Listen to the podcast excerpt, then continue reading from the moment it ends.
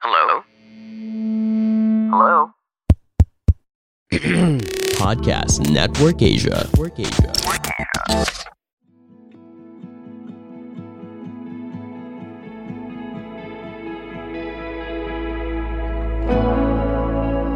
Hi, friends! This is Bethel, and welcome to the Grow Deep podcast. Ako lang for today kasi si Matt is recovering and he's resting. Hi, Matt. I hope you're recovering and resting. and Kuya Denmark has some family affairs that he needs to attend to because he is a great father and a great husband. Shout out kay Kuya Matt and kay Kuya Denmark. Yes, mga kuya ko sila. Kasi actually, guys, ako ang pinaka bata sa aming tatlo. So, now you know, fun fact yan sa amin. So, as we've been doing recently, no, and we've really enjoyed just answering questions from you guys kasi ang kaganda ng mga tanong nyo and we really, really enjoy interacting with you all. And so, kung may tanong kayo, guys, keep sending it. And honestly, I am really, really excited for today's topic. Saktong-sakto yung tanong kasi I'm really, really passionate about this issue. Both as professionally as a counselor and as a public speaker in many contexts, no? So, basahin ko lang yung question. And this is kind of a summary kasi medyo mahaba yung question niya, which is fine. So, sabi niya, Hi po, grade 12 po ako and meron po akong class na gustong gusto ko po talaga. Kaso, part of the requirement is graded recitation. Doon pa lang, no, na ano ko na, nadama ko na siya. Nako, mahiyain pa man din ako at hindi po ako sanay sa public speaking. At mas pinahirap po kasi medyo may pagka-terror yung teacher. So, besides this class po, madami pa din po akong iniisip na ibang subject and may mga, syempre may life outside of school, no? So, ito yung tanong niya. Paano po ba maging careless sa paligid or most specifically sa mga iniisip or iisipin ng mga tao? Such a great question. Thank you sa ating uh, listener na nag-send ng question na ito, no? First of all, thank you so much for your question kasi very honest, very raw, very vulnerable talaga yung listener natin dito. And I'm I'm sure na hindi lang ikaw ang nagtatanong ng question na ito or nakakaranas ng fear of public speaking. Most specifically, the fear of other people's opinion, no? And then second of all, I commend you for your desire to overcome this fear. I know that it can be paralyzing and anxiety-inducing, lalo na kung may grades na nakasalalay and all of your friends are watching, no? Lahat ng lahat ng eyes nasa iyo and it really is really uncomfortable most of the time, no? I feel you. Unfortunately, it never really goes away. Yung fear na yon, yung feeling ng lahat nakatingin sa iyo, it never really goes away. And believe me, even the best public speakers will feel that pressure. It's just normal to feel those those, you know, feelings, no? And so there is something there's something about being in front of people. Lahat nakatingin sa iyo, pinapakinggan ang sinasabi mo, and unless there is an environment kung saan lahat ng nakapaligid sa iyo is rooting for your success, merong mga fears na tumatakbo sa isip mo. And if you're like me, ito yung mga fears na tumatakbo sa isip ko whenever I'm ready to be in front of, getting ready to be in front of other people. Minsan, hindi lang during public speaking, it usually just means anything or pre- pre- preparing for anything that I put out there. Mahilig ako magsulat. And as you know, nagpa-podcast ako. So, even while I was writing the script for this episode, tumatakbo ang mga fears na ito sa utak ko. Anything na I put out there, post man yan, or a short video, or short, you know, comment, or kahit ano man yan na makikita ng ibang tao, kahit isang reader man lang yan, kahit yung advisor ko man lang or professor ko lang man makakabasa ng paper ko, tumatakbo pa rin ito sa utak ko, no? So yung una na pinaka at pinakamalakas sa utak ko is the fear of being seen as inadequate or not good enough. Usually, yung fears natin ay rooted sa absence ng pinaka-importante sa atin or kung mawawala yung pinaka-importante na yon na bagay sa atin, andun yung fear. Sa akin, in terms of this, no, importante na makita ng mga tao na magaling ako or matalino ako or kaya ko tong ginagawa ko na to. Deserve ko to. No? Deserve ko na uh, mag-recite o deserve ko na mag-speak in a uh, crowd of people. Deserve ko na ma-publish yung article ko. So, pag na-threaten talaga itong sense of uh, inadequacy ko or adequacy ko, I feel vulnerable. Madalas, hindi ako nagsusulat or hindi, guys, truly, meron akong moments na hindi ako nagsasalita sa sobrang takot ko or hindi gumagawa ng content kasi it means risking my soul or leaving my soul vulnerable, no? Madalas natatameme ako pag meron akong kausap na very obvious na mas magaling sa akin at mas matalino sa akin. Guys, merong mga times na hindi ako makasabay kay Kuya Denmark and kay Matthew and I do feel insecure sometimes. Kasi they are really skilled at speaking and summarizing ideas, no? So this fear is legit. And as you know, I still do it, right? So another fear that can emerge out of this you know, experience is being seen as lazy or you're not taking the task seriously.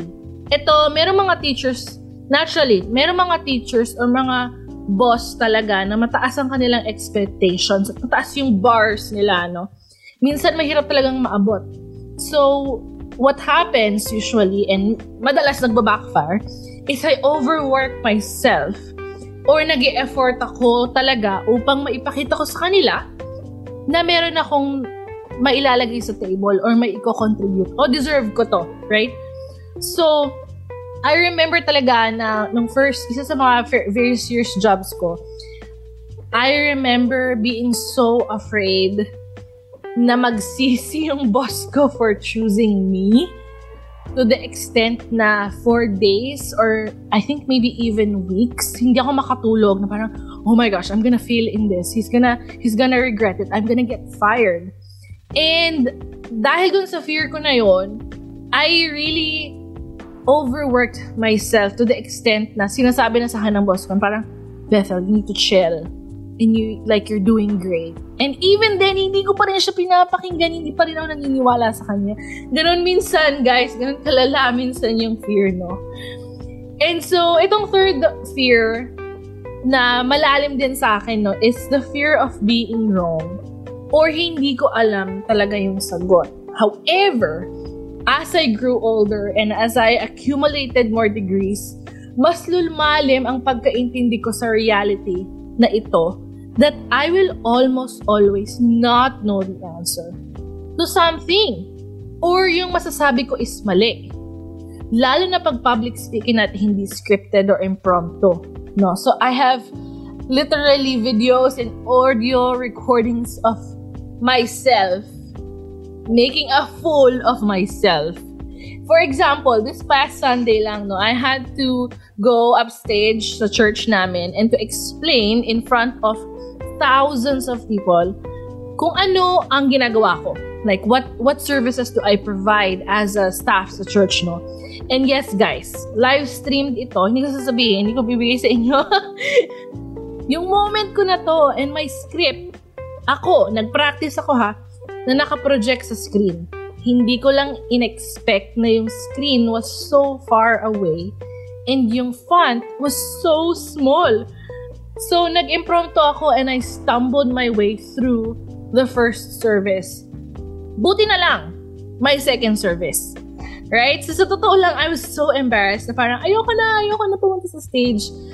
Thankfully, I had the second chance. So, I reviewed my script I practiced it some more, and I am proud to say that the second time around, I did it better. So as a result of the mga fears ito, you might feel these two emotions that could, you know, further make you overwhelmed or make you feel like you can't do it, no? So, sabi ng reader natin, dahil sa fear niya, mas pinaglalaunan niya ng pansin ang subject na ito. So, ganito, minsan, gusto nating hindi magkatotoo yung mga what ifs natin, no? For example, what if hindi enough yung effort ko? Or what if mali yung sagot ko? What if pagalitan ako ng teachers? These thoughts can paralyze you and drive you to procrastination. So, ito yung mga doomsday ways of thinking, no? Na parang, I will not be able to do this. Or, putting down ourselves talaga, no? And isa pa, isa pang emotion which is totally normal is worry or kaba. Iba-iba ang sensation sa ating katawan pag nakakadama tayo ng kaba. So for me, pag kinakabahan ako, sumasakit yung leeg ko. Nag-tense yung shoulders ko. Narinig ko din sa ibang tao, sumasakit yung chan nila or naninikip ang dibdib. So, for you, I think it would be good if you identify what would you do once naramdaman mo ang symptoms na ito. For me, I stretch my neck, and madalas meron akong ice pack na nilalagay sa leeg ko pagka malala yung kaba ko. So these two things, you know, yung emotion, yung overwhelmed feeling, and yung worry or kaba are two accompanying emotion dito sa fear. Right, guys?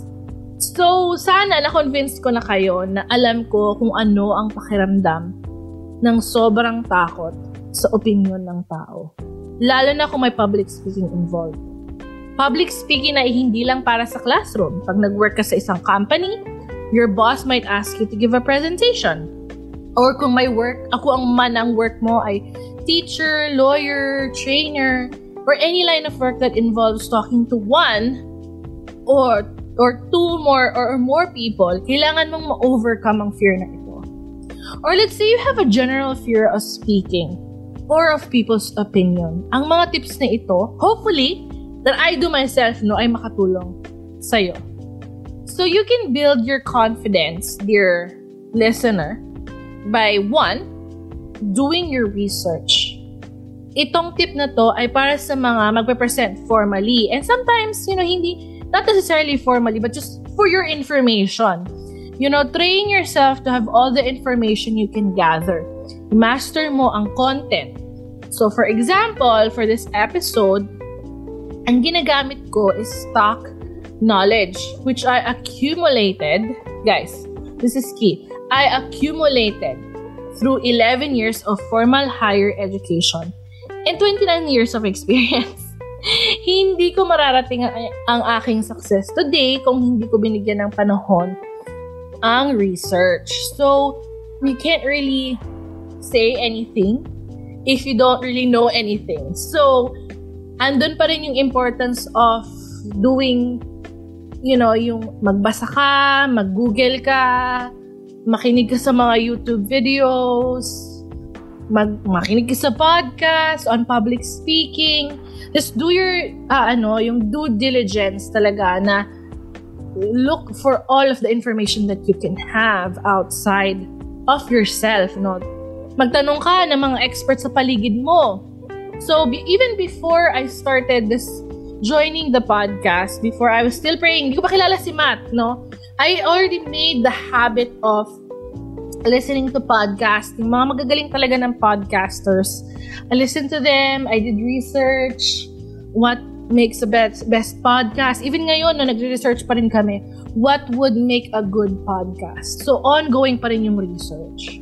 Guys, so very, very important. Next is to anticipate the question. So, this comes alongside doing the research. One, once you've done the research, kaya mo nang i-anticipate ang mga tanong. And this is a good exercise kasi you will not be caught off guard. Third, and very, very vital, is practice, practice, and practice some more.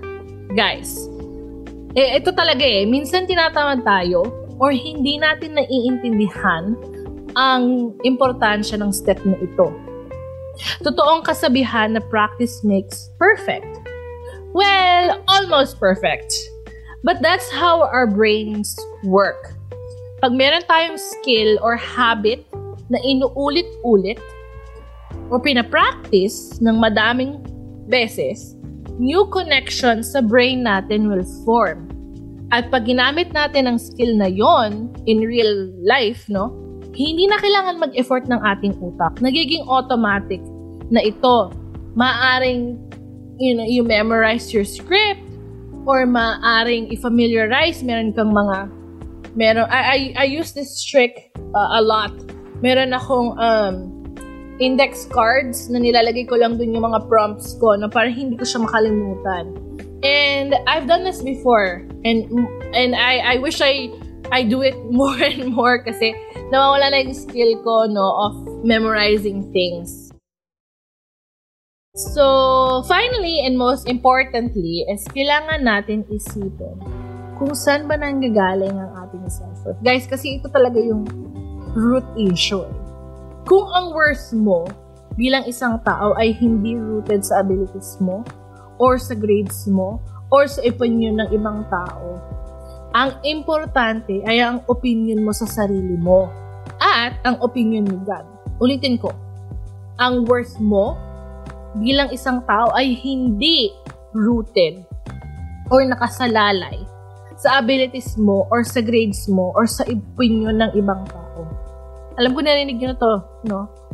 But let me reiterate na ang importante ay ang opinion mo sa sarili mo at ang opinion ni God. If ang tingin mo sa sarili mo is capable ka, ginawa mo lahat ng iyong makakaya, and you are working from a place of love and acceptance, you will perform better.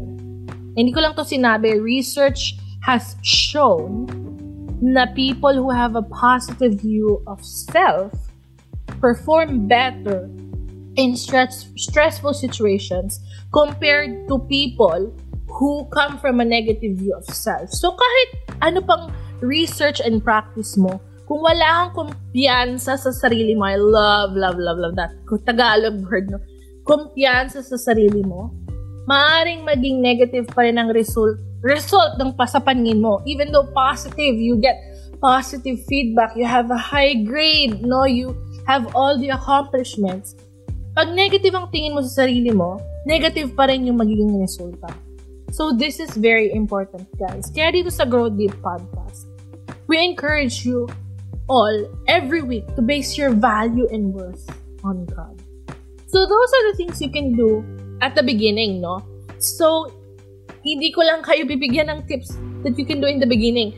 Pero importante din kasi yung after the presentation. So, first and foremost, after ng presentation mo, after ka nag-publish, or after ka nag-compete, or after kung ano man yung product na nilabas mo out of your sa school man yan or sa work, I will encourage you and implore you to be kind to yourself. Okay lang magkamali. Okay lang pag hindi mo alam ang sagot. I know na meron na mga tao and and I, I was this person na ang habit nila to tell themselves is ang tanga-tanga mo kasi or hindi ka talaga magaling, nakakahiya ka. And I don't know if you if you cringed when I said those things, but you know, we say this to ourselves. This is what we call negative self-talk. Maaring narinig mo ito na nasinabi sa'yo. May that be, you know, someone in your family or friends, no? Or narinig mo na sinabi naman to sa isa mga ibang tao na nakapaligid sa'yo. I think you should be aware na ginagawa mo to and you can you will be able to catch yourself. Because guys if you want to go go grow deeper you would need to overcome your negative self-talk by being kind sa sarili mo. So how do you build this? Be fair in your assessment of yourself. Minsan kasi misnomer to no na being kind to yourself means positive thinking lang lahat no parang um, ang sasabihin mo lang, may mantra ka na parang, I am rich, I am beautiful, I am strong. Those are good things. But the reality is, an accurate or fair assessment of yourself is necessary for you to grow. You have to affirm both your strengths and weaknesses. Guys, hindi tayo mag-grow pag dinideny natin yung weaknesses natin. Kasi in denial lang tayo, no? Hindi, hindi yun yung, yung ina-advocate natin dito. Ina-advocate natin dito is the accurate assessment and fair assessment of yourself. So, pag sinabi natin fair, kung ang tendency mo is negative thinking, kailangan i-balance mo siya with positive thinking. Naman, kung masyado ka namang, kung overconfident ka naman, kailangan mong i-balance with some constructive criticism, no? And we'll talk about constructive criticism later. So, by affirming your strengths and weaknesses, I would say you can ask these questions. What did you do right? Right? What could you have done better? So, these two questions, pwede mo siyang tanungin, tanungin sa sarili mo and pwede mo rin siyang tanungin sa ibang tao. Mag-build ka ng confidence sa strength mo and mag-strive ka na mag-improve sa weak areas mo. For example, sa akin, mas malakas ang writing skills ko kaysa sa speaking skills ko. May mga episodes kami na, well, most of our episodes walang script. No? So, nasa-stretch talaga ako. But I admit it to myself and I try to improve myself. And another aspect of this, like I said, no, na listen to constructive criticism and let go of negative criticism. This is the same or another aspect na importante that will be good for you as you practice being fair sa sarili mo, no? as fair assessment sa sarili mo. This is a skill that everyone should develop. Guys, may mga comment talaga na magagaling sa mga tao na hindi natin makokontrol.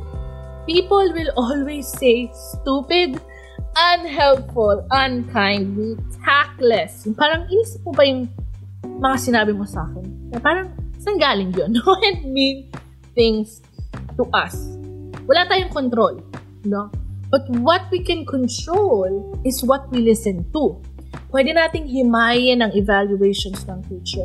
Pwede nating is-silence ang comment ni friend, ang comment ni friend na hindi maganda, ang lapag sa'yo kunin mo kung ano ang nakakatulong sa'yo. Tapos, i-dispose mo yung mga negative. I can honestly spend a whole episode on this point alone. But guys, in summary, kunin mo yung maganda, itapon mo yung toxic. Right? So, and finally, itong skill na recently ko lang na-develop is very powerful. I wish I knew it earlier. Kasi, uh, madalas the battle is in the mind, eh, no? So, this is it. Keep yourself from re- projecting thoughts sa classmates or sa teacher mo. Example nito is this. Pupasok ka sa classroom or pasok ka sa boardroom and you say these things sa sarili mo. Tingin nila sa akin, hindi talaga ako matalino. Naku, tingin talaga nila sa akin, bobo ako. Ako, baka iniisip nila hindi ako nag-aral o baka iniisip nila hindi ako magaling. Right? Or is that just me? Re- regardless, inaamin ko. So, aminin mo na rin sa sarili mo, no? So, again, hindi mo makokontrol ang opinion ng ibang tao sa'yo. Pero pwede mong i-control ang tumatakbo sa isip mo. Instead, say these things. Which is true, right? I am capable. I am giving my best. At kung hindi nila bet, ang aking nasabi or nagawa. Sa kanila na yon. It is their problem. It is their issue. Sa akin, alam ko, I'm enough. Right? And very important to guys kasi hindi natin talaga, it can really go out of control. Kasi napansin ko na pag nagpo-project ako, kahit anong sabihin ng taong ito, sabihin man ng teacher ko, Bethel, you are good. Pag hindi ko naalis sa isip ko na iniisip niya na hindi ako magaling, yun lagi yung pupunta sa utak ko. Kahit iba na yung sinasabi niya sa akin. It is very powerful, guys. So, kailangan talaga nating i-overcome itong projection na ito. But sometimes, life happens talaga, no? So, let's say na hindi talaga naging enough ang efforts mo. Pumagsak ka sa subject. You got fired. Napahiya ka. Pinagtawanan ka. Minsan talaga, posibleng mangyari ito. But if you have a growth mindset, you will become resilient, right? So, again, Grow Deep Podcast, meron tayong growth mindset. So, what is a growth mindset and resilience? Simply put, A growth mindset is the belief that failure or kapalpakan, right, is an opportunity to bounce back and the belief that you can get better and do better next time. Sadly guys, madaming mga tao na walang ganitong mindset. And kung ikaw man ito, please listen. You know, if you see life or this failure as a setback and a hindrance to where you want to go, I just want to share you my story. So if you're an avid listener of Deep podcast, you would know that I have a doctorate degree. But what you do not know is that I spent five and a half years in college. I failed my degree sa UP on my fourth semester or my second year. Kinalangan ko mag-shift to another program which delayed my graduation. And pagka-shift ko, obviously ibang degree siya, no? Hindi ako makasabay sa mga classmates ko. Dahil bago sa akin ng content, medyo mabagal ang pag-grasp ko. Buti na lang, nagpursigi ako. Isa ako sa mga huling nag-graduate sa batch ko. I remember seeing my friends, my classmates, my best friend graduate um, before me. I remember crying in front. Guys, nagwalling ako. sa uh, age will ano no will reveal this. Nagwalling ako in front of the fo- of the faculty office dahil sa hiya ako at galit ko sa sarili ko. Like I said, kasi importante na makita akong matalino, magaling, competent, no? But it was during these moments that I built resiliency. So resiliency is the ability to bounce back after a failure. Nagpursigi ako during this year, nag-research ako, nag-concentrate ako, nag-practice ako, nag-pursue ako ng mas mahirap na mga subjects, guys. Nag-pursue pa ako ng mga terror teachers, and so much more than I have imagined. Nagpursigi ako to the extent na nag-master's program pa ako, even though nahirapan ako sa college, no? Natapos ko, nagpursigi ako after ng, ng master's program ko, ng doctoral program. And imbes na 2 years na dapat kong matapos ang doctoral degree, tinapos ko in 2.5 years, right? So, dahil sa COVID and na-stuck ako sa writing process ko, you know why? Kasi sobrang insecure ko na I was paralyzed with perfectionism and sabi ng boss ko, or sabi ng advisor ko, Bethel, the best thesis is a finished thesis. Tapusin mo na yan. Uh, and of course, it's in English, no? By, by this time, though, hindi na ako bothered, na-delayed ako. Kasi ibang level na ang confidence na na-build ko, guys. Parang, I don't have to prove anything to myself anymore. And I'm doing this because I know I'm capable. No? So, it's all about this trying to prove ourselves talaga. And unless makita natin na we don't have to prove anything to ourselves and to other people, mawawala talaga yung fear na ito, guys. No? And it can happen. It doesn't mean that you won't feel insecure or that you have figured it figured it out. But the more that I practice the skills of saying I am enough, I am capable because I did my research. So my basis talaga ano yung ano ko, yung manta ko. Did my research, I practice, I have my self-worth, you know. Maaari mo talagang ma-overcome itong fear of other people's opinions by not trying to prove yourself to them or to yourself kasi you know that you already are enough. So kung sa tingin mo kailangan mo pa ng further help on this or kung may tanong ka or kung kailangan mo lang talaga ng kausap, please do not hesitate to message us. Sana nakatulong ang mga tips na ito sa inyo. And kung meron kang friend na sa tingin mo ay matutulungan itong episode na ito, i-share mo. You can also like and follow us sa FB, IG, and TikTok with the handle at GirlD. Also guys, rate us 5 stars kung saan mang platform kayo nakikinig. And shout out ulit kay Matt and Kuya Denmark. And hopefully magkakasama ulit tayo next week. Hanggang sa muli,